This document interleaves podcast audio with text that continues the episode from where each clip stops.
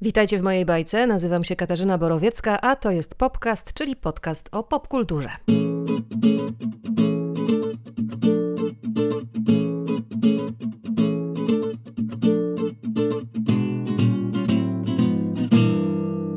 Popcast stanął na pewnym rozdrożu, a właściwie ja stanęłam przed e, decyzjami co do jego zawartości.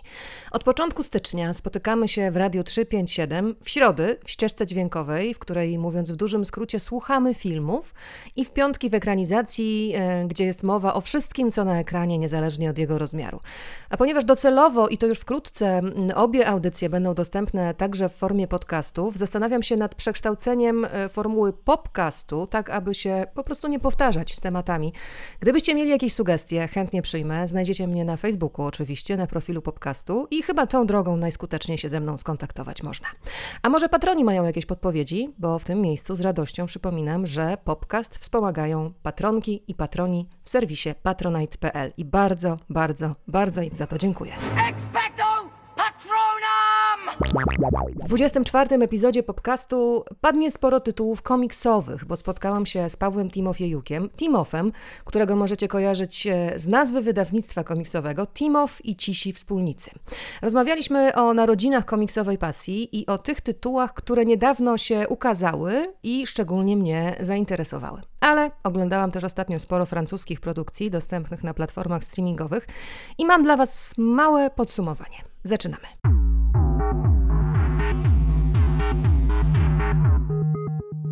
Ale najpierw wspomnienie. Październikowy dzień, 14 lat temu, kiedy przeprowadziłam się z Krakowa do Warszawy, to był drugi dzień po przyjeździe. Pamiętam jak dziś, jeszcze z duszą na ramieniu, no bo zaczynałam zupełnie od nowa. Wskoczyłam do tramwaju, pewnie rozmyślając, co też mnie czeka w tym nowym życiu.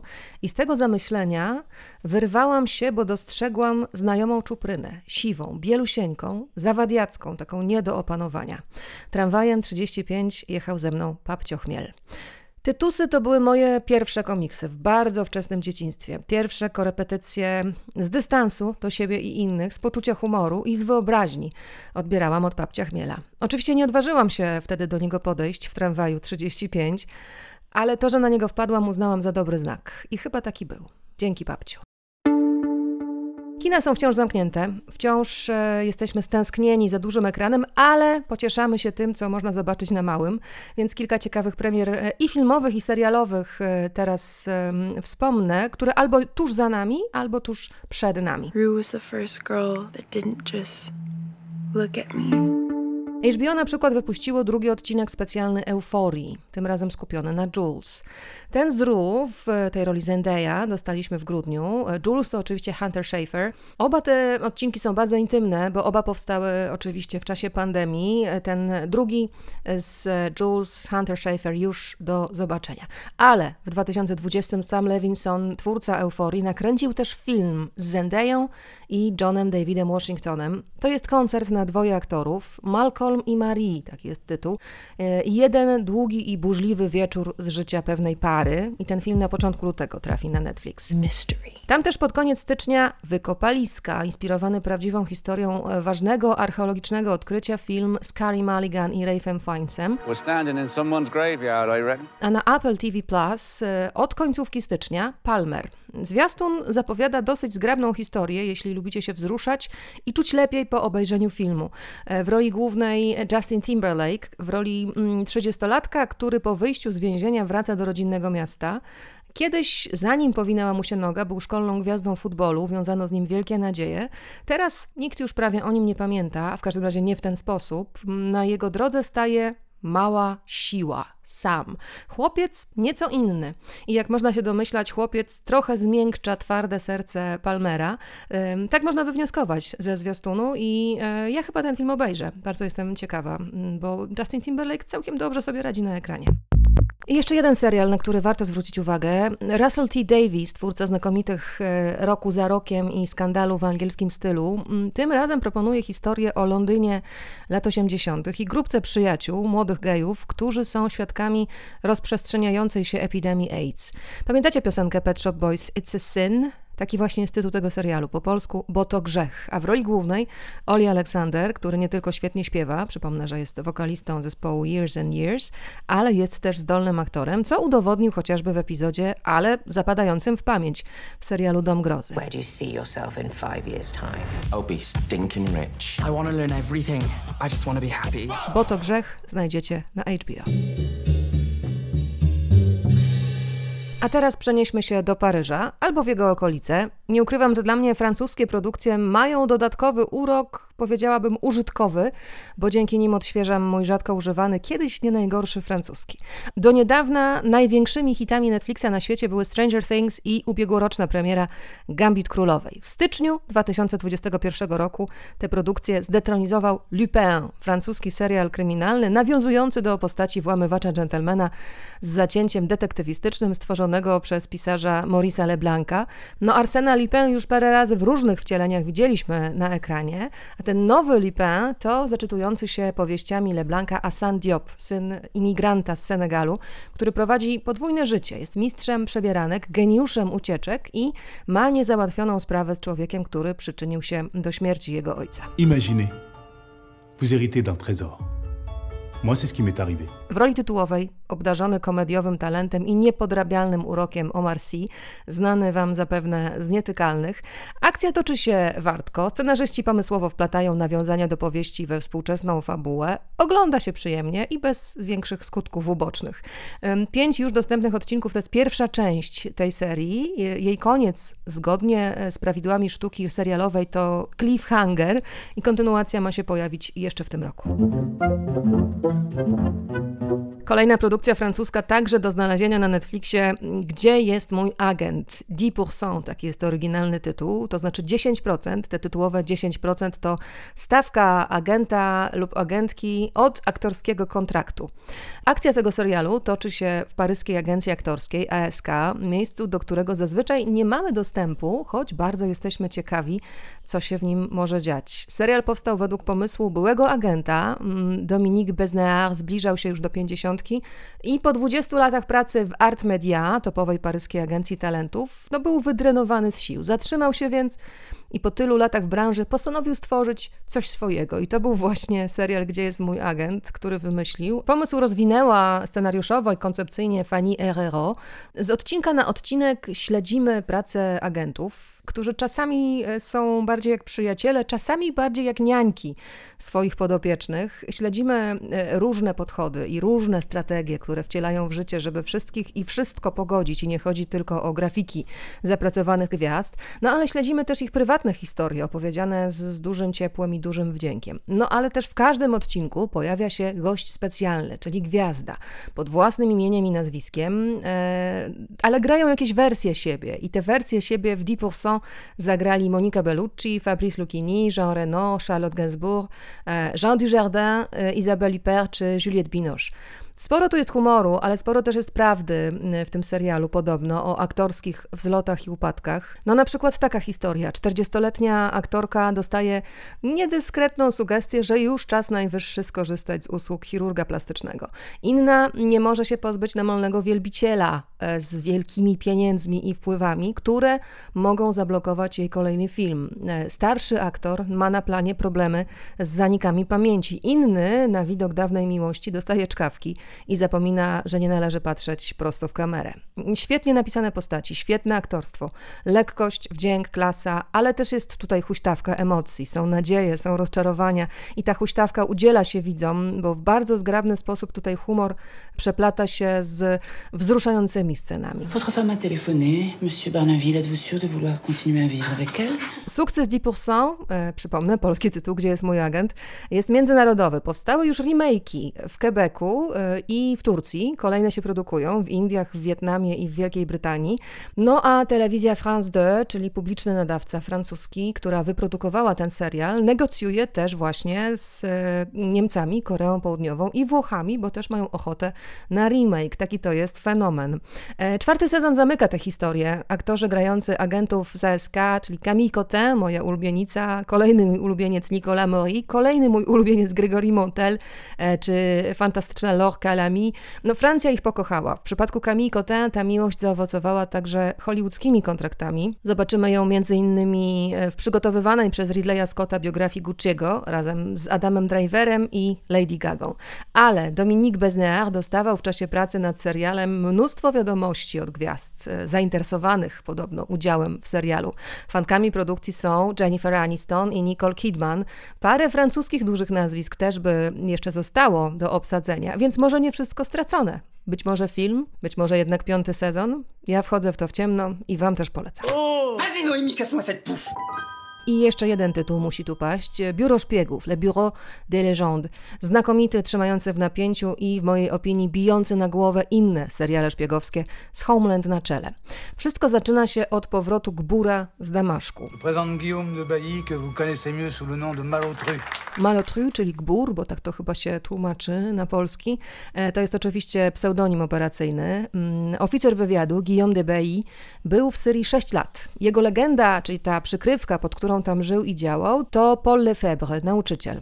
Kiedy wraca Guillaume do Paryża, niełatwo mu się przystosować do normalnego życia, zwłaszcza, że spory kawał tego życia w Damaszku zostawił i niezałatwione sprawy, zwłaszcza sercowe. Mm, maszyna rusza, Poznajemy pracę agencji, niewiele przypominającą bondowskie wyczyny, ale mrówczą i niebezpieczną. Podążamy i za szefami Gbura, i za szkoloną przez niego początkującą, jak mówi polski pisarz i były oficer wywiadu Vincent Sewerski, szpierzycą.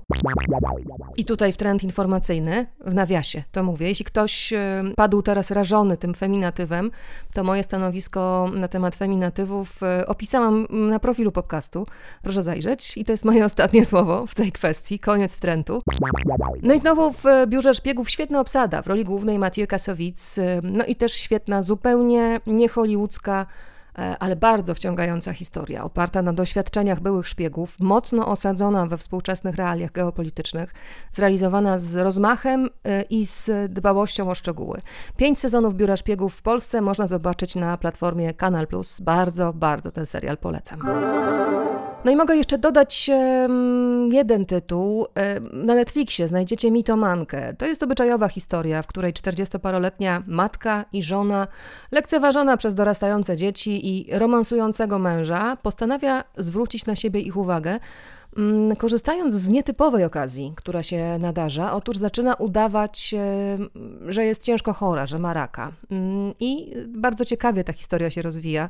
E, bardzo wiele trafnych obserwacji życiowych w tym serialu znalazłam i obejrzałam go z wielkim zaciekawieniem. Voilà! To tyle propozycji francuskich, ale też e, kilka innych pojawi się na facebookowym wcieleniu podcastu.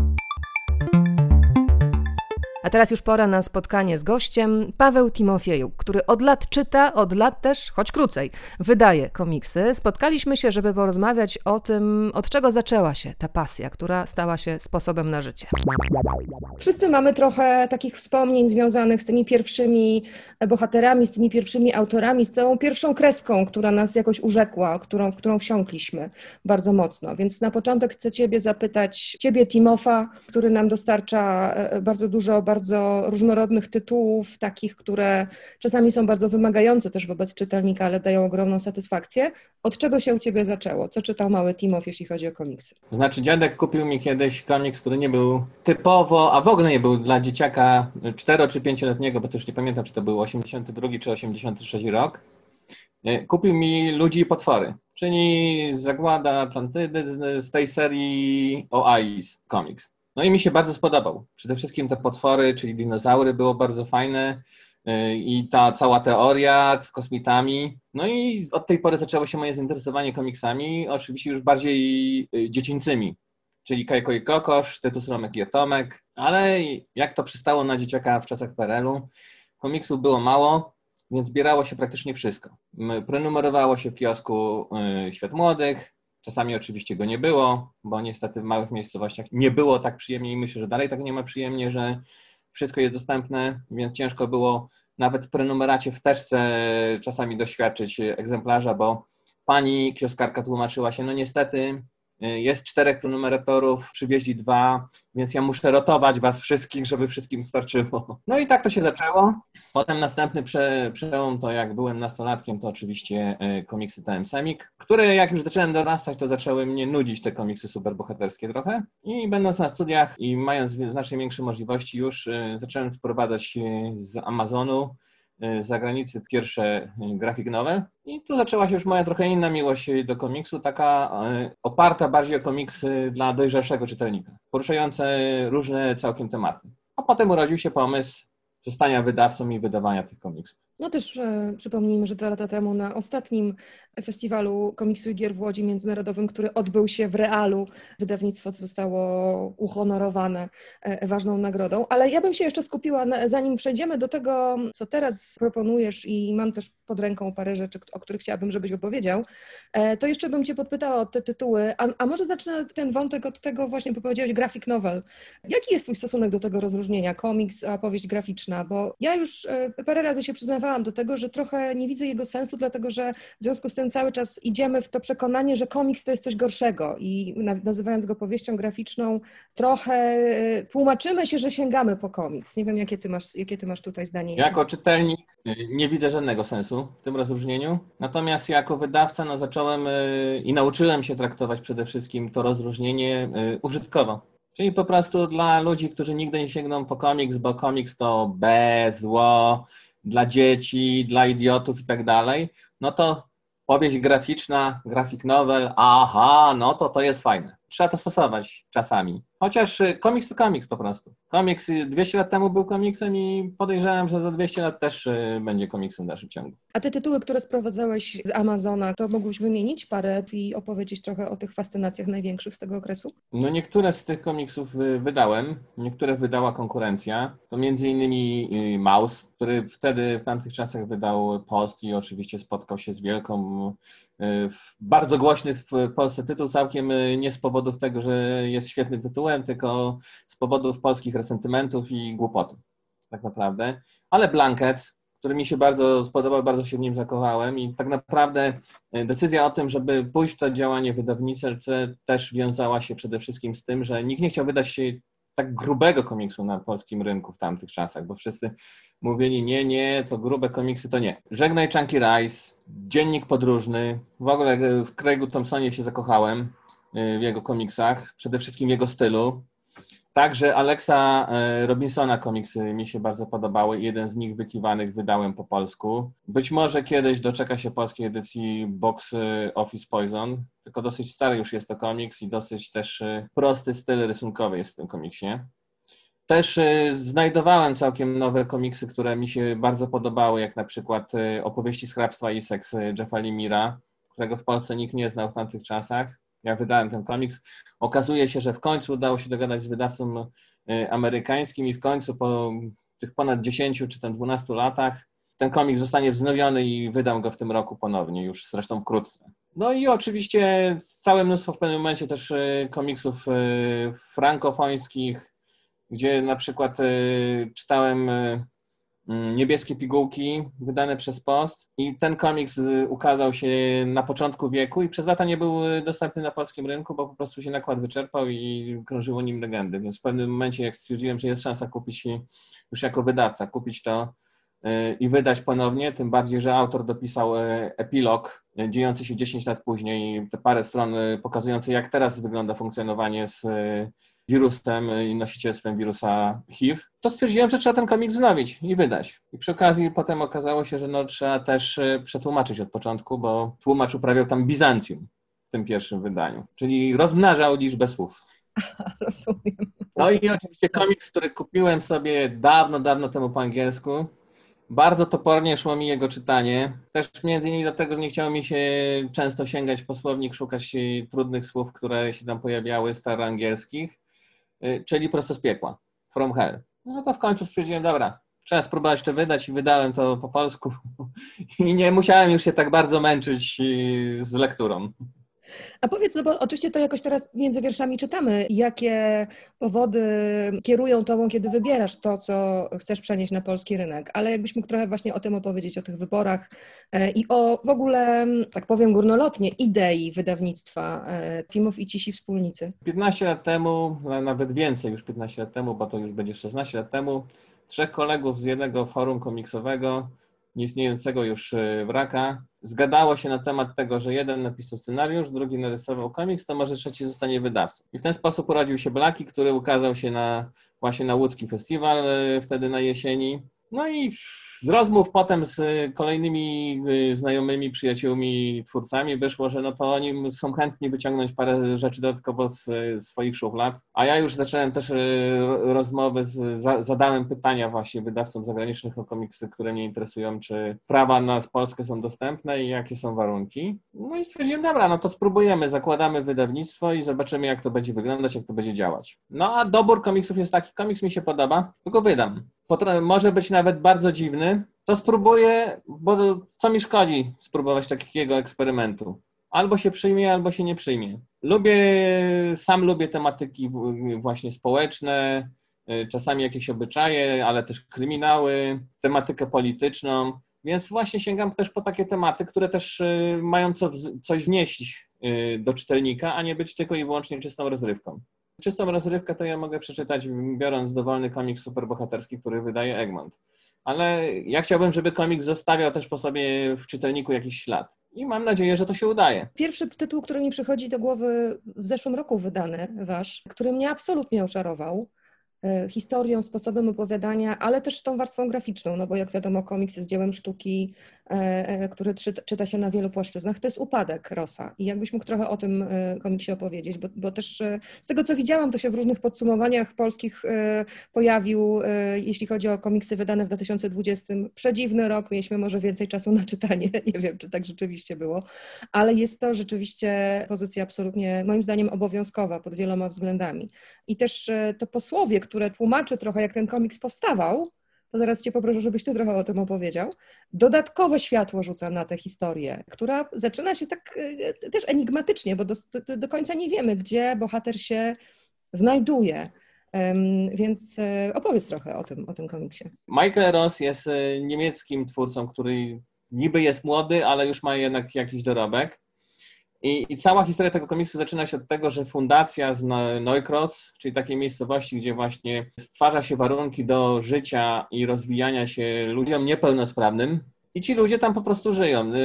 I ta fundacja w pewnym momencie stwierdziła, że chciałaby, żeby stworzyć komiks o takich ludziach i o ich miejscu y, opowiadający i zaczęła szukać twórców w Niemczech. I okazało się, że odezwali się do bardziej znanych twórców, dwóch. No i oni oczywiście odmówili że nie zmierzą się z takim tematem, bo jest za trudny albo ich w ogóle nie rusza. No i przyszli w końcu do Rosa i Ros powiedział, ok, to ja się spróbuję z tym zmierzyć, tym bardziej, że dostał jeszcze dodatkowo na to stypendium, y, miał możliwość pojechać tam i na miejscu też, y, y, będąc poznawać tych ludzi. I jak mówił też w wywiadzie, który całkiem niedawno się ukazał na YouTubie Polskiego Stowarzyszenia Komiksowym, zbierał te materiały od przeróżnych ludzi mieszkających tam, od różnych osób niepełnosprawnych, ich okruchy z ich y, życia, z historii ich życia. Większość z nich znalazła się w tym komiksie, ubrana już właśnie w postaci bohaterów y, i w ich historię.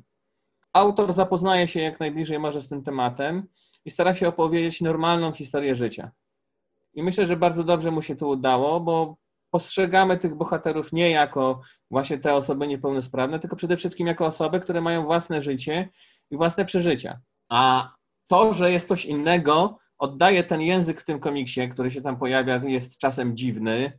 Niektórzy mogą od razu powiedzieć, bo mamy też y, w komiksie bardzo często takie grupy ludzi, gdzie poprawiają błędy specjalnie zostawione w komiksach, bo one nie mogą być błędami i to na pewno jest błąd wydawcy albo tłumacza. No i myślę, że ten komiks y, bardzo dobrze trafia, trafiać powinien do właśnie ludzi, którzy chcą się zainteresować tematem i chcą zobaczyć, że ludzie się tak naprawdę niczym nie różnią od siebie. Tak, tam jest wzruszająca niesamowicie ta potrzeba miłości głównego bohatera, który, który zakochuje się i to, to rzeczywiście śledzi się tę historię, a z drugiej strony właśnie kolejne rozdziały też e, są niekoniecznie kontynuacją historii, tylko po prostu kolejne nowelki są opowiadane, więc to jest też, to jest też znakomite. I tłumaczenie też jest znakomite, więc jakbyś mógł przypomnieć jeszcze, kto tłumaczył. Z niemieckiego tłumaczył Mateusz Jankowski, któremu się zdarza przede wszystkim tłumaczyć e, z niemieckiego, ale też czasem z angielskiego. Kolejny tytuł, który chciałabym e, a propos takich właśnie rzeczy, jest zabawa. Co to jest za propozycja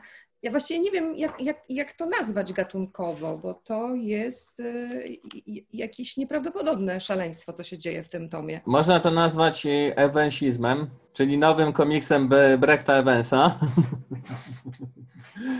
I jak zwykle Brecht zaskakuje nas y, swoją pomysłowością, ale te, także szaleństwem w rysunkach. Pierwszy raz y, Brechta widziałem ponad 10 lat temu komiks. Bo jego też fakt, ale przede wszystkim jego komiks ponad 10 lat temu w Angulem na festiwalu.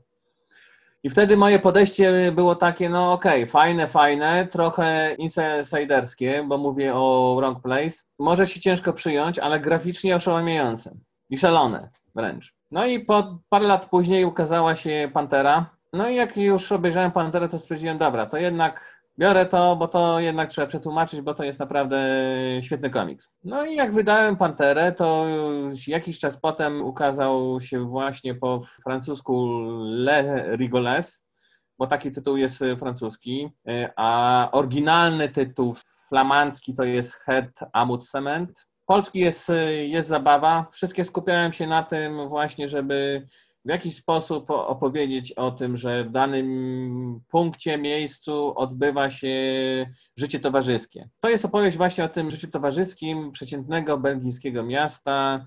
Niektórzy doszukują się tam Brukseli, inni doszukują się Gent, inni jeszcze Antwerpii.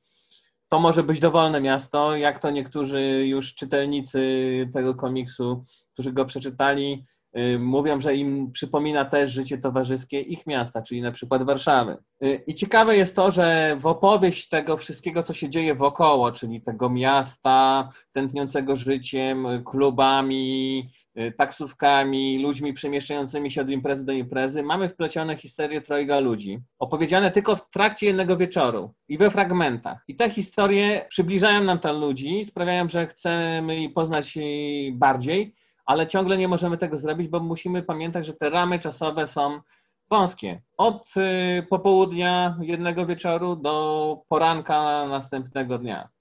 I w tych ramach y, czasowych staramy się poznać historię tych ludzi. Coś tam wyłapujemy z rozmów, opowieści, z awantur, które wybuchają, a całą resztę musimy sobie dopowiadać. Nie pomaga w tym też zakończenie, które jest bardzo oniryczne i bardzo przewrotne bo niektóre rzeczy możemy odczytać w jeden sposób, a inne w drugi sposób. Plus do tego, jako taka klamra, zresztą bardzo istotna klamra dla samego autora, jest jeszcze taksówkarz. I opowieść taksówkarza, która zmienia się yy, zależnie od tego, z jakim klientem ma do czynienia.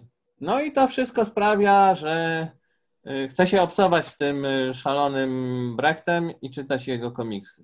To prawda, a jednocześnie e, ta szalona historia, która się układa tutaj na planszach w sposób zupełnie nieprzewidywalny, ale rzeczywiście od strony graficznej to jest y, szaleństwo, ale w takim najlepszym tego słowa znaczeniu i ogląda się to też, śledzi się to od strony graficznej znakomicie. No dobrze, no to to jest e, Brecht Evans, a jeszcze... Można nawet powiedzieć w ten sposób, że te niektóre plansze można oglądać bardzo długo, bo jak się ogląda taką scenę z klubu, to tutaj, aha, a od tego jeszcze nie widziałem. Za poprzednim razem, jak patrzyłem, tych ludzi tutaj nie widziałem i co oni robią. Albo o, ta scena wyjścia z mieszkania, wejścia gdzieś tam też jest interesująca. Albo tutaj jedzie samochód przez miasto i oglądamy ciągle ciekawe scenki dziejące się w tle. Więc to wszystko jeszcze pozwala do tego komiksu wracać wielokrotnie i studiować te obrazki przede wszystkim. No tak, bo oprócz tych bohaterów, o których ty wspomniałeś, to jeszcze mamy przekrój chociażby restauracji i słyszymy, co się mówi, skrawki rozmów z każdego stolika chociażby. Albo na przykład mamy przekrój bloku, w którym mieszka bohater, ten jeden z pierwszych, których, którego poznajemy, ten, który ma wyjechać do Berlina następnego dnia, bo tam wyjechała jego ukochana i tak dalej, i tak dalej, i tak dalej. Więc to jest rzeczywiście bogactwo.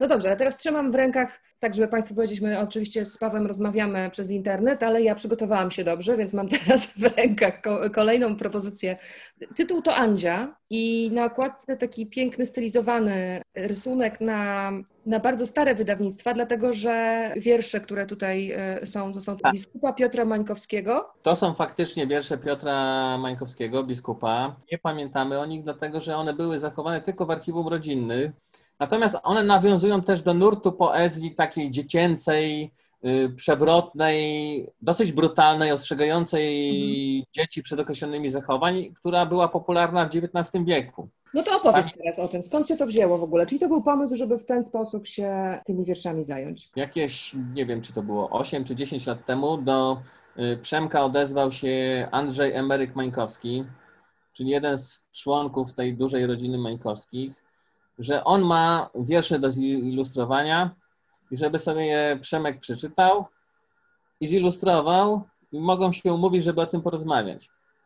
No, Przemek wtedy olał temat, ale Andrzej drążył ten temat, aż w końcu umówili się na spotkanie. Przemek grzecznościowo oczywiście powiedział, że tak, tak, przy, przyjdzie. I przed y, całym spotkaniem oczywiście przeczytał w końcu te wiersze. Już na spotkaniu ustalili, że je zrobi. Ilustracje oczywiście do tych wierszy. I robił, y, dłubał przez lata te ilustracje, one miały różne perypetie, te wszystkie rzeczy, aż w końcu rok temu z kawałkiem spotkaliśmy się z paniami Mańkowskimi, y, ja i Przemek i powiedziałem, dobra, to wydajemy, działamy, nie ma na czymś tutaj już y, zastanawiać i rozwodzić, skoro ilustracje są gotowe. Brakowało tylko tam tych elementów projektowych, które Przemek potem dorysowywał w ramach powstawania projektu książki, który robił Wojtek Stefaniec. Przygotowaliśmy książkę do wydania, ukazała się. Okładkę staraliśmy się właśnie y, ustylizować na ten y, styl przypominający epokę przed ponad 100 lat. No i myślę, że całkiem fajnie to wyszło. Całkiem fajnie to wyszło połączenie takiego współczesnego rysownika z takimi wierszami, które dzięki ilustracjom y, mogą być troszeczkę inaczej zinterpretowane niż je interpretowano 100 lat temu i wyrwać się z tych konwenansów minionej epoki, wpłynąć na szerokie wody współczesności. Pięknie to powiedziałeś. E, dobrze, to to są te rzeczy, które mnie wpadły w oko, e, ale oczywiście ten zasięg, że tak powiem, jeśli chodzi o tytuły i autorów jest dużo większy, ale to teraz wiem, że się nie możesz doczekać, żeby opowiedzieć o, o tym, co dzisiaj przychodzi z drukarni, ale też e, myślę, że poproszę Cię o wprowadzenie, bo no, ważne to jest nazwisko nie tylko dla polskiego komiksu, ale dla polskiego malarstwa również, czyli Joanna Karpowicz. Joanna Karpowicz, czyli malarka ze słynnej rodziny Karpowiczów, gdzie jest bardzo dużo malarzy, było też bardzo dużo malarzy.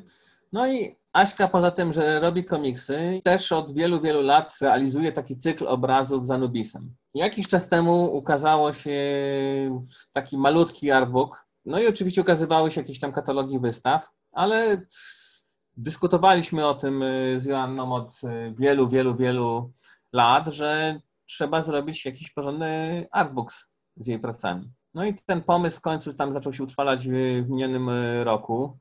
W międzyczasie pojawił się Kickstarter po polsku. Założenie było takie, że wystartujemy z tym ze zbiórką na Kickstarterze. No i wystartowaliśmy z kampanią, która trwała dwa miesiące, zakończyła się w grudniu. Myślę, że zakończyła się sporym sukcesem. Zebraliśmy niezbędne środki, żeby zrealizować to naprawdę w formie, której myśleliśmy. Czyli naprawdę na porządnym papierze do drukowania prac y, artystów. Nie takim jak zwykłe artbooki masowo sprzedawane y, na Amazonach czy gdziekolwiek indziej, tylko przede wszystkim to musi musiało być bardzo dobre. Więc 128 stron albumu ma ponad 2 cm szerokości. Taki to jest papier. Jest duży format, zbliżony do A4, ale w układzie włoskim, żeby te prace można było doskonale wyeksponować. Po dniu wczorajszym, bo pierwsze egzemplarze dostała oczywiście autorka z drukarni, bo musi w niektórych y, dla uczestników Kickstartera zbiórki zrobić tam wpisy i rysunki. Mogę powiedzieć, że udało się, zakończyło się to sukcesem. Y, Joanna jest bardzo zadowolona z tej pracy, a Anubis przede wszystkim jest, jest bardzo dobrą postacią, która dużo nawiązuje w tym malarstwie do tej ulotności życia ludzkiego. I tak samo y, jak na przykład niektóre komiksy, o którym mówiliśmy, czyli Jest Zabawa, też Anubis pokazują y, ten świat na rozdrożu, czyli mamy zwykły świat, a z drugiej strony to, co obserwujemy podczas pandemii. I w jednym i drugim przypadku mamy korelację z tą rzeczywistością naszą obecną, w której się obecnie znajdujemy, a nie chcielibyśmy się w niej znajdować, bo Jest Zabawie mamy wspomnienie y, tego, jak było, a nie jest w tej chwili. A w Anubisie mamy spojrzenie przez też tego Boga egipskiego i jego przestrzeń na to, co się obecnie dzieje i oglądanie świata, bo y, większość obrazów to jest, są obrazy z różnych miejsc y, i y, czasami na przykład Joanna, jeżeli znajdowała jakiś pejzaż, który ją interesował, to pisała do danej osoby, autora danego mm, zdjęcia, czy może je wykorzystać w obrazie i wykorzystywała często w obrazie na przykład, bo, chociaż nie była w danym miejscu, na przykład w Japonii ale piękne zdjęcia, więc czemu by y, Anubisa nie zlokalizować w tym pięknym miejscu też. Zebraliśmy większość tych świetnych obrazów. Też dzięki temu, że procedura trwała tak dużo, to znalazły się tam też w miarę nowe obrazy, bo nawet z grudnia. I myślę, że każdy czytelnik y, artbooka, który fakt nie jest tani, ale jest właśnie artbookiem, czyli jest y, dziełem sztuki, a nie książką tylko i wyłącznie, znajdzie coś ciekawego do siebie, dla siebie i zatrzyma swoje oko na dłużej przy tym, jeżeli zechce zapoznać się z tym albumem. Z pewnością, ja jestem bardzo, e, bardzo ciekawa. Paweł, a to jeszcze na koniec zapytam Cię niekoniecznie o to, co masz na oku jako wydawca, ale co teraz czytasz? Co teraz czytam? Hmm, z komiksów to w tej chwili czytam e, e, Kent State, czyli komiks, który ukazał się w ubiegłym roku, Bagderfa opowiadający o wydarzeniach, y, o protestach y, w 70 roku właśnie na Uniwersytecie Kent State, y, gdzie po prostu doszło do masakry na studentach. No i bardzo dobra historyczna rzecz. Myślę, że na pewno się ukaże po polsku. Jeśli nikt inny nie wyda, to w pewnym momencie ja sięgnę po to, żeby to wydać. Co tam jeszcze? No mam, mam tutaj sporo rzeczy. No, w kolejce do czytania, bo oczywiście ten przemiał czytelniczy jest komiksów akurat dosyć spory. W kolejce do czytania czeka teraz Superman, y, Smashing the Clan. Podobno jeden z topowych komiksów ubiegłego roku, zrobiony przez Gene Younga, który zrobił całkiem nie, niezły też komiks The Draft o koszykówce. Też w ubiegłym roku się ukazał. No natomiast tego Supermana jeszcze nie czytałem, a z chęcią chciałbym zobaczyć, jak e, właśnie ten autor, jak e, ta tematyka, czyli wa walki z Ku Klux Klanem, wygląda w tej komiksowej wersji. No sporo tego jest, bo oczywiście kupuję więcej książek niż e, jestem w stanie przemielić. Wiadomo, kiedyś może nie będzie też komiksów do czytania, to będzie więcej miejsca na doczytywanie tych książek, które są rozpoczęte, a nie dokończone i uda się zrobić tych książek y, tygodniowo więcej niż jedna, czasem dwie. Jasne, ale wiesz co, że jest, Japończycy mają osobne słowo na tę górę książek, która ci rośnie na biurku, które czekają na przeczytanie. Bo to jest e, zjawisko globalne i chyba wszyscy, którzy dużo czytają. Uwaga, ty, ty zobaczysz, publika nie zobaczy. To są komiksy czekające na czytanie. Aha. To, co leży w kubkach na dywanie, to są książki czekające na czytanie. Ja też mam taką kubkę. I to się, wiesz jak się ta kubka nazywa po japońsku? Tsundoku. Polska nazwa kubka wstydu brzmi lepiej. Poza tym y, komiks, który podczytuję sobie w międzyczasie, ale też podczytuję dlatego, że robię to już zawodowo i nie tylko jako wydawca, ale jako jego tłumacz, czyli Olgi Lawrentiewej Surwiło Y, komiks opowiadający historię jej babci, bo jej babcia przeżyła oblężenie Leningradu, ale istotne jest to też, y, jak wyglądała jej historia w, przez całe czasy komunistyczne w Związku Radzieckim i jakie piętno na nią to odcisnęło. I w pewnym momencie ona z bratem decydują się odbyć podróże rodzinne w, i w historii, i w przestrzeni bo wyjeżdżają do miejscowości Surwiły, które znajduje się na Białorusi i dawniej mieściła się w, jeszcze w granicach e, Rzeczpospolitej. Dowiadują się o tym, że babcia ma korzenie białoruskie, ale dziadek był na przykład e, Polakiem.